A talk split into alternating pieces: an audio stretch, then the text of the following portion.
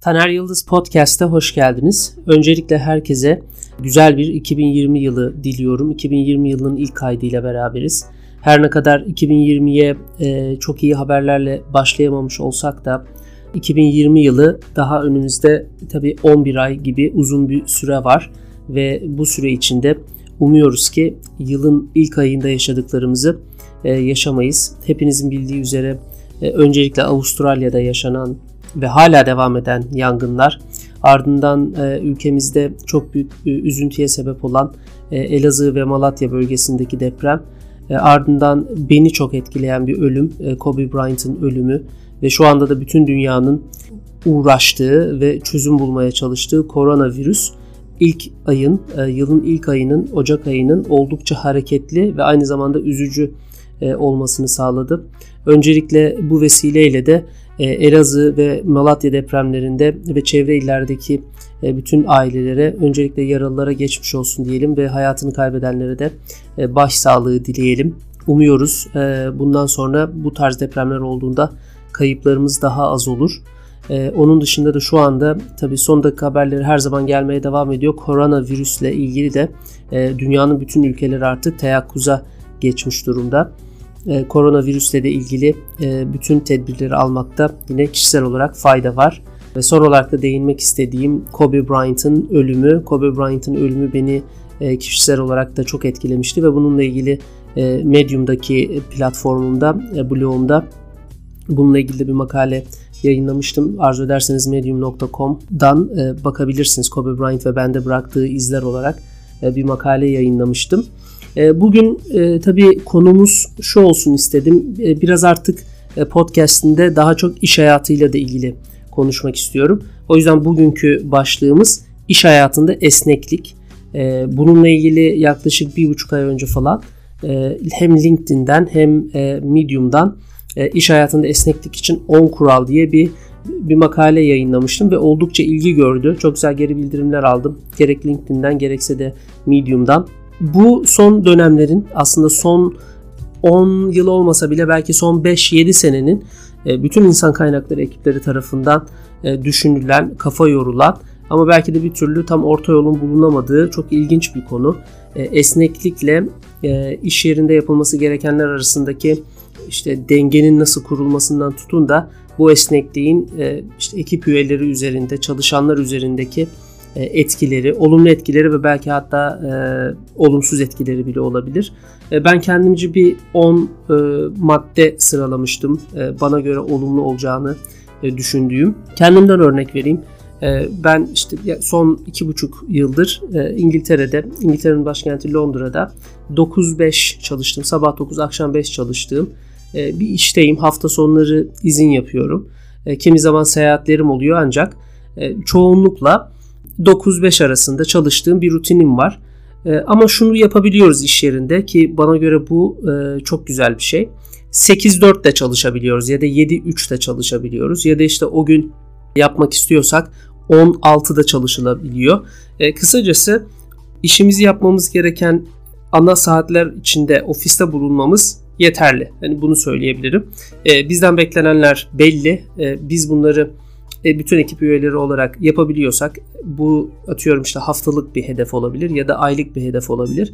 Bunlara ulaştıktan sonra e, personelin, çalışanın memnuniyetini de önemseyen bir iş yerim olduğu için e, böyle bir esneklik tanınmış durumda bana. Örneğin evde çalışma esnekliğim de var. Haftanın bir günü istediğim gününü seçip evde çalışabiliyorum. Örneğin pazartesi ve cuma günlerini seviyorum. Kimi zaman pazartesi günleri, kimi zamansa cuma günleri evden çalışmaya çalışıyorum. Bazen perşembe günleri de yapıyorum. Yani kısacası haftanın herhangi bir günü evden çalışabildiğim bir e, işteyim. Peki bu bana ne katıyor? Ee, birazdan bu arada maddelere de geçeriz. Ee, bu makalemde belirlediğim 10 maddeye. Bu şunu sağlıyor aslında bana. Evde çalıştığım, evden çalıştığım günlerde e, sadece admin işlerimi yapıyorum. Sadece yani kağıt işleri dediğimiz işlerimi yapıyorum. Bu daha fazla verimli olmamı sağlıyor. Çünkü iş yerinde ekip arkadaşlarımla beraber, çalışanlarla beraber olduğum için çok fazla odaklanma sorunu da ortaya çıkabiliyor. E, eğer hani doğru planlayabilirseniz ve sizin de böyle bir esnekliğiniz varsa e, bu tarz evden çalıştığınız günlerde e, bu tarz işlerinizi, kağıt işlerinizi dediğimiz hani admin işlerinizi yapabilirsiniz. E, istiyorsanız e, gelin benim kendimce çıkardığım e, okumalar yaptıktan sonra kendimce çıkardığım bir 10 maddelik bir esnek çalışma stratejisi ya da 10 maddelik esnek çalışma kuralları diye e, düşünebileceğimiz bir e, bir kurallar bütünü diyelim ortaya çıkardım.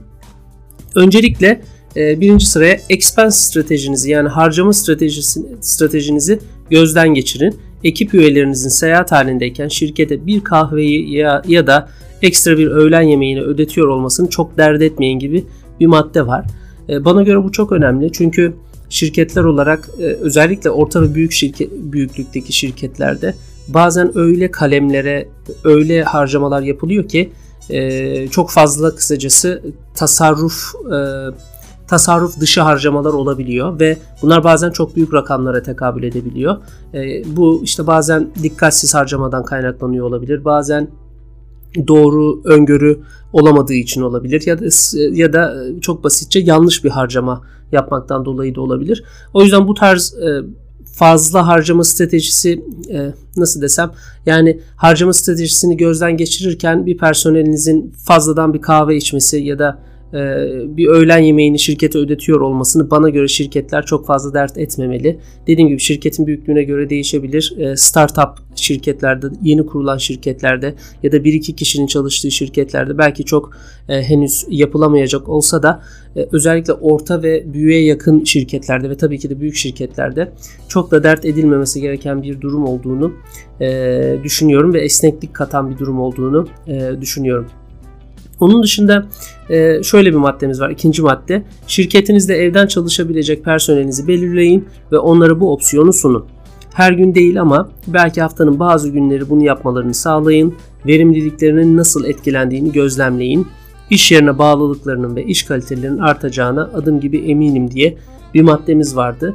Burada e, benim e, az önce de bahsettiğim gibi evden çalışılabiliyorsa ve o o gün ya da haftanın o günü evden çalışmak o kişinin verimliliğini artıracaksa e, ya da örneğin trende de bakabilirsiniz. Evden çalıştığı günlerde verimliliği azalıyorsa tabii ki de bunu gözden geçirin ama e, genel olarak personelin, çalışanın verimliliğinde, katkısında bir gelişme görüyorsanız ya da herhangi bir olumsuz değişim görmüyorsanız evden çalışmalarında haftada bir gün e, bence herhangi bir sorun yok ve yine dediğim gibi esneklik katan ve personelin e, memnun olmasını sağlayacak bir durum diye e, düşünüyorum.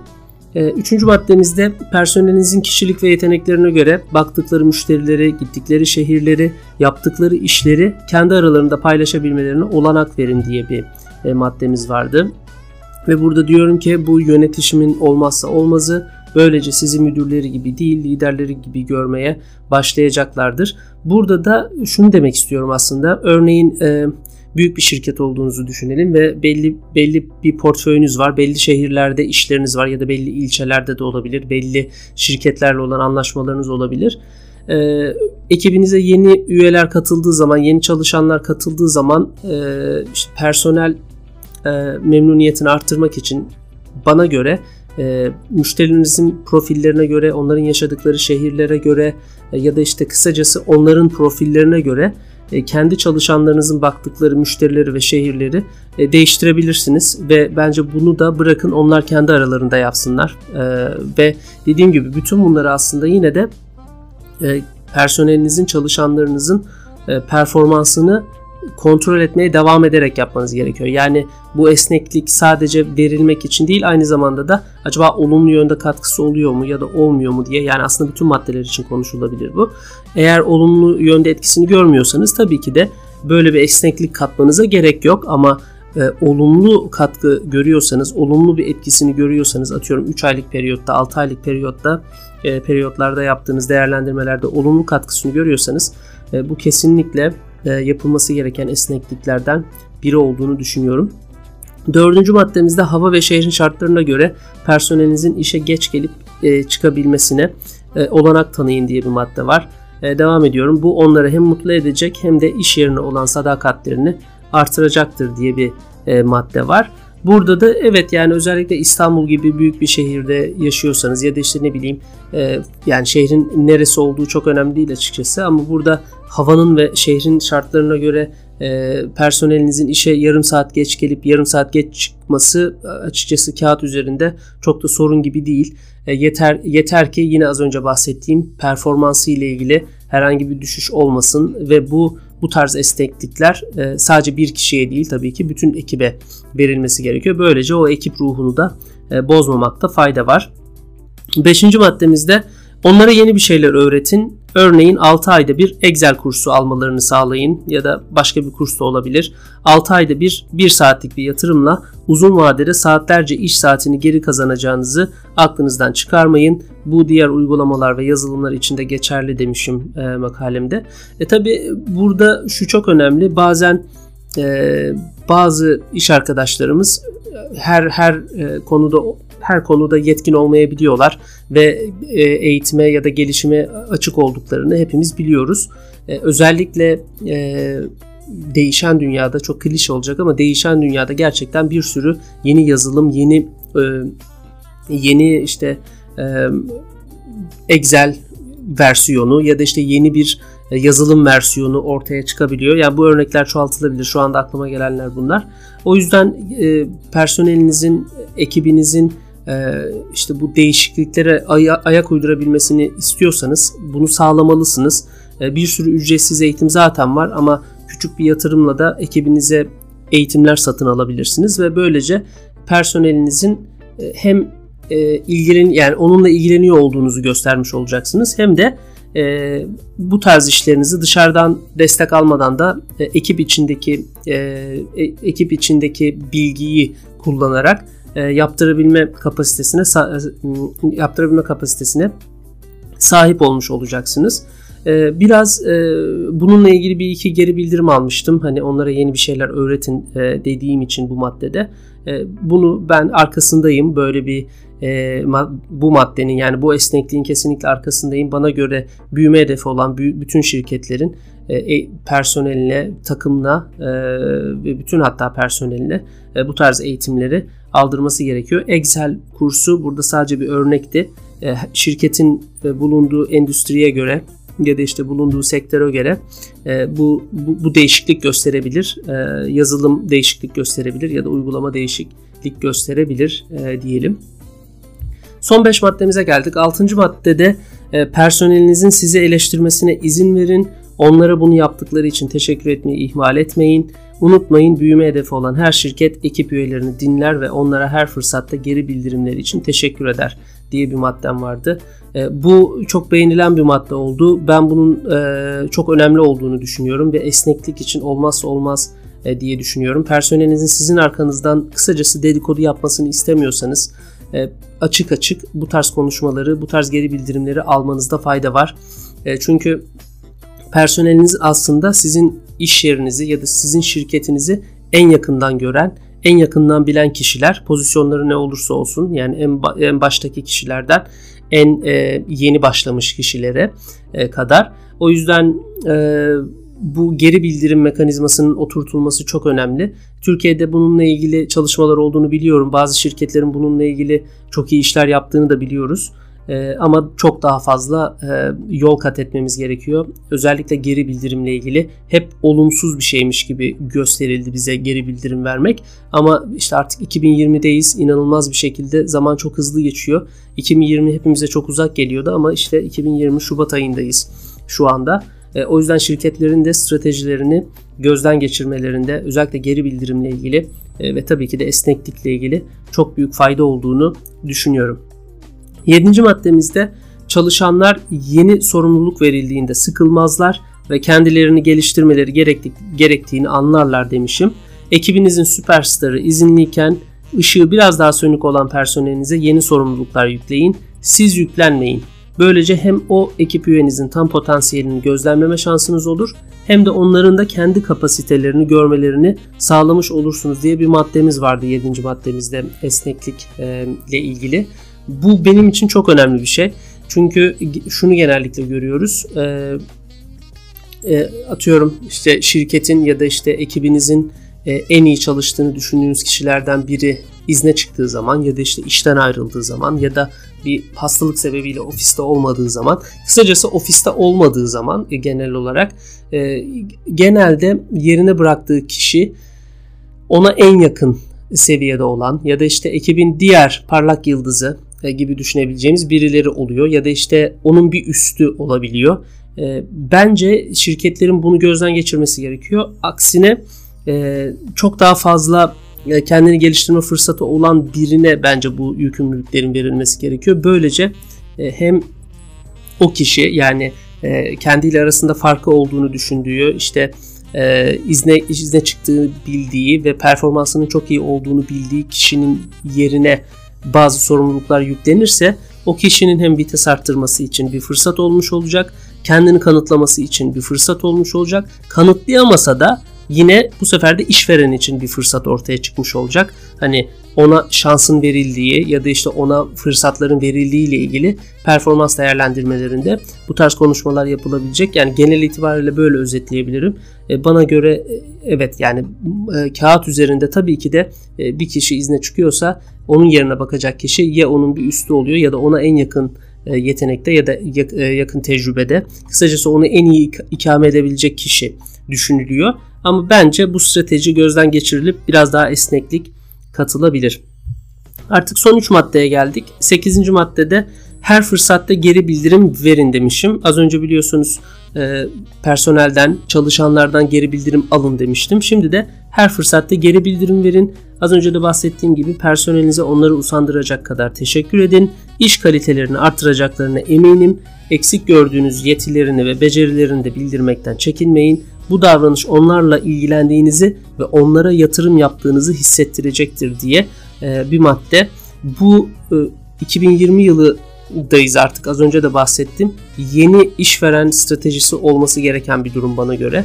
E, geri bildirim vermeyen şirketler, geri bildirim vermeyen ekip üyeleri, geri bildirim vermeyen ekip liderleri maalesef tutunamıyorlar. Çünkü e, trendlerin farkında olmayabiliyorlar. Geri bildirim almanın olumsuz bir mekanizma olduğunu ya da geri bildirim vermenin olumsuz bir mekanizma olduğunu düşünüyorlar.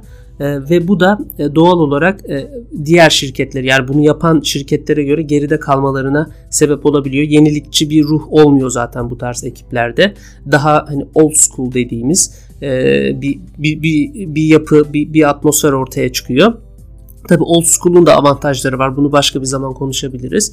Ama e, özellikle dijital dünyaya daha fazla ayak uydurmaya çalışan bir şirket olmaya çalışıyorsanız e, bunu yapmakta fayda var. Gerçekten de sektörü ne olursa olsun, e, şirketin büyüklüğü hemen hemen ne olursa olsun çok ufak şirketleri tenzih ederek konuşuyorum. Burada geri bildirim mekanizmasının oluşması gerekiyor ve bu böylece bu davranışla sizin o kişiyle ilgilendiğiniz ortaya çıkıyor ve e, tabii bunu da e, geri bildirimi verebilecek kişilerin yapması gerekiyor. Çünkü geri bildirimi vermek kadar al, almak da e, ya da işte bunu kabullenmek de büyük bir meziyet diyelim. E, bu yüzden insan kaynaklarının da geri bildirimle ilgili, geri bildirim vermek ve almakla ilgili personeline, çalışanlarına eğitim vermesi gerekiyor ki e, bütün yanlış anlaşılmaların önüne geçilsin ya da işte geri bildirimin kişisel değil işle ilgili olduğunun e, kesinlikle düzgün bir şekilde aktarılmasında fayda var. 9. maddede ekip üyelerinizle sivil toplum kuruluşlarının aktivitelerine katılın. Bu aidiyet hissiyatını arttıracak ve ekip ruhunun oluşması hızlanacaktır diye bir maddemiz var. Bu e, sivil toplum üye, e, kuruluşlarının aktivitelerine katılmak e, bu benim de çalıştığım şirkette her zaman yaptığımız bir şey. Hatta her yıl e, Global Week of Service dediğimiz işte e, işte bütün büyük şirketlerin aslında e, bazı sivil toplum örgütleriyle beraber yaptıkları küçük çalışmalar olabiliyor. Bazen büyük çalışmalar olabiliyor. Örneğin hatırlıyorum 2014 yılında biz e, İstanbul'da çalıştığım dönemde e, Burgaz Adanın sahillerini temizlemiştik. Böyle bir e, uygulama olabilir. Ya da geçtiğimiz yıl e, İngiltere'deyim e, biliyorsunuz bir iki buçuk senedir. Geçtiğimiz yıl yaşadığım e, ilçenin Watford'ın belediyesiyle yine işverenim arasında bir anlaşma olduğundan e, Watford'daki bütün e, gençleri e, yani ortaokula geç geçiş dönemindeki e, gençleri 10-11-12 yaşlarındaki gençlerle beraber piknik yapmıştık.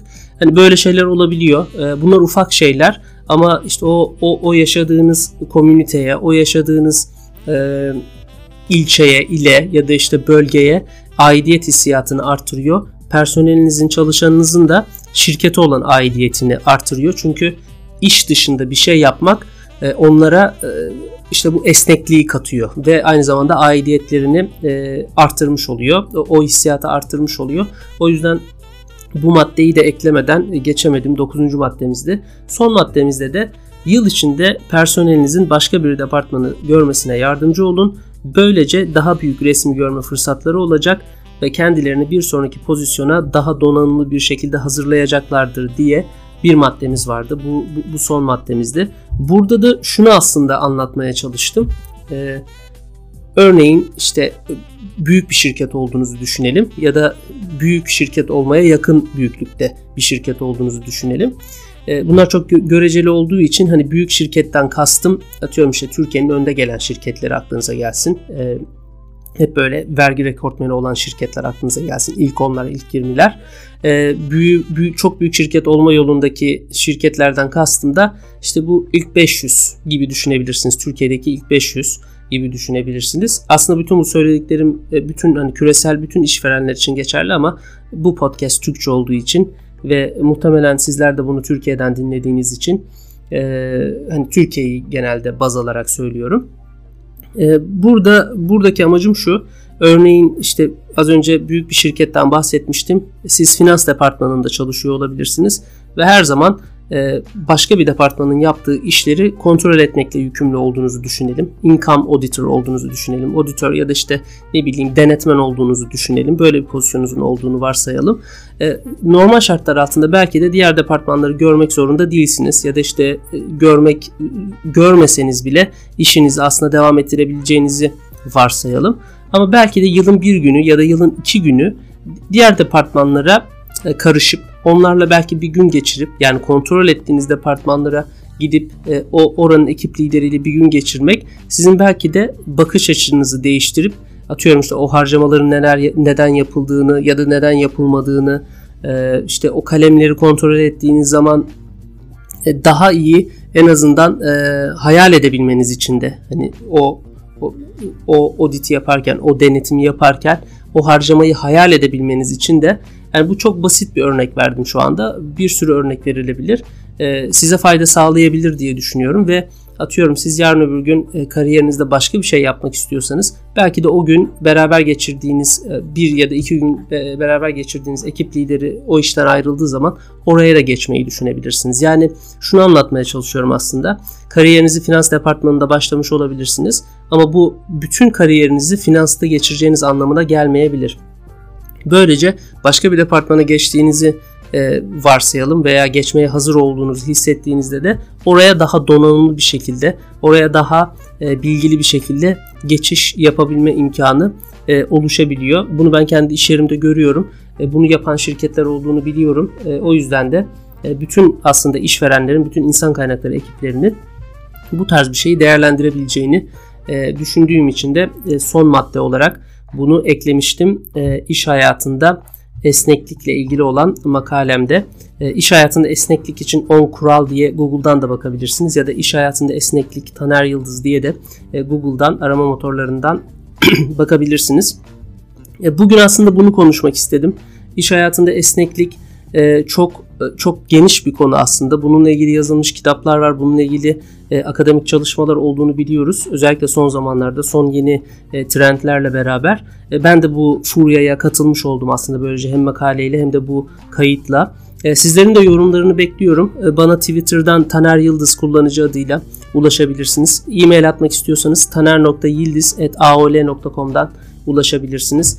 Ve tabii ki de eğer podcast'i Spotify, iTunes veya diğer mecralardan dinliyorsanız da e, geri bildirim vermeyi unutmayın e, bu podcast ile ilgili veya daha önceki kayıtlarımla ilgili. 2020 yılında daha çok iş dünyasıyla da ilgili kayıtlar yapmak istiyorum. Basketbolla ilgili biliyorsunuz 2018'de basketbol ağırlıklı kayıtlar yapıyorduk. 2019'da biraz daha karıştırmıştık. Farklı konuları konuşuyorduk. 2020 ile beraber elimden geldiğince kayıt yapmaya çalışacağım. Hatta kayıttan önce bazen yine böyle makaleler yazıp makalelerin değerlendirmesini yapmaya devam edeceğim. Sizlerden geri bildirimler bekliyorum. Eğer podcast ile ilgili görüşleriniz varsa az önce de bahsettiğim gibi bana Twitter'dan Taner Yıldız kullanıcı adıyla ulaşabilirsiniz. Çok teşekkür ediyorum dinlediğiniz için. 2020 yılının kalan kısmının hepiniz için sağlıklı, huzurlu ve başarılı geçmesini diliyorum. Kendinize çok iyi bakın. Bir sonraki kayıtta görüşmek üzere.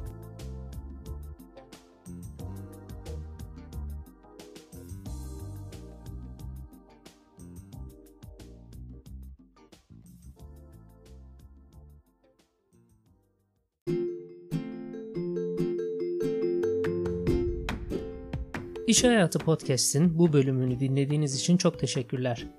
Bu ve diğer bütün kayıtları Spotify, Apple Podcast, Google Podcast ve tüm dijital mecralarda bulabilirsiniz. Bu kaydı beğendiyseniz paylaşmayı ve dinlediğiniz podcast platformundan abone olmayı unutmayın. Bir sonraki bölümde görüşmek üzere.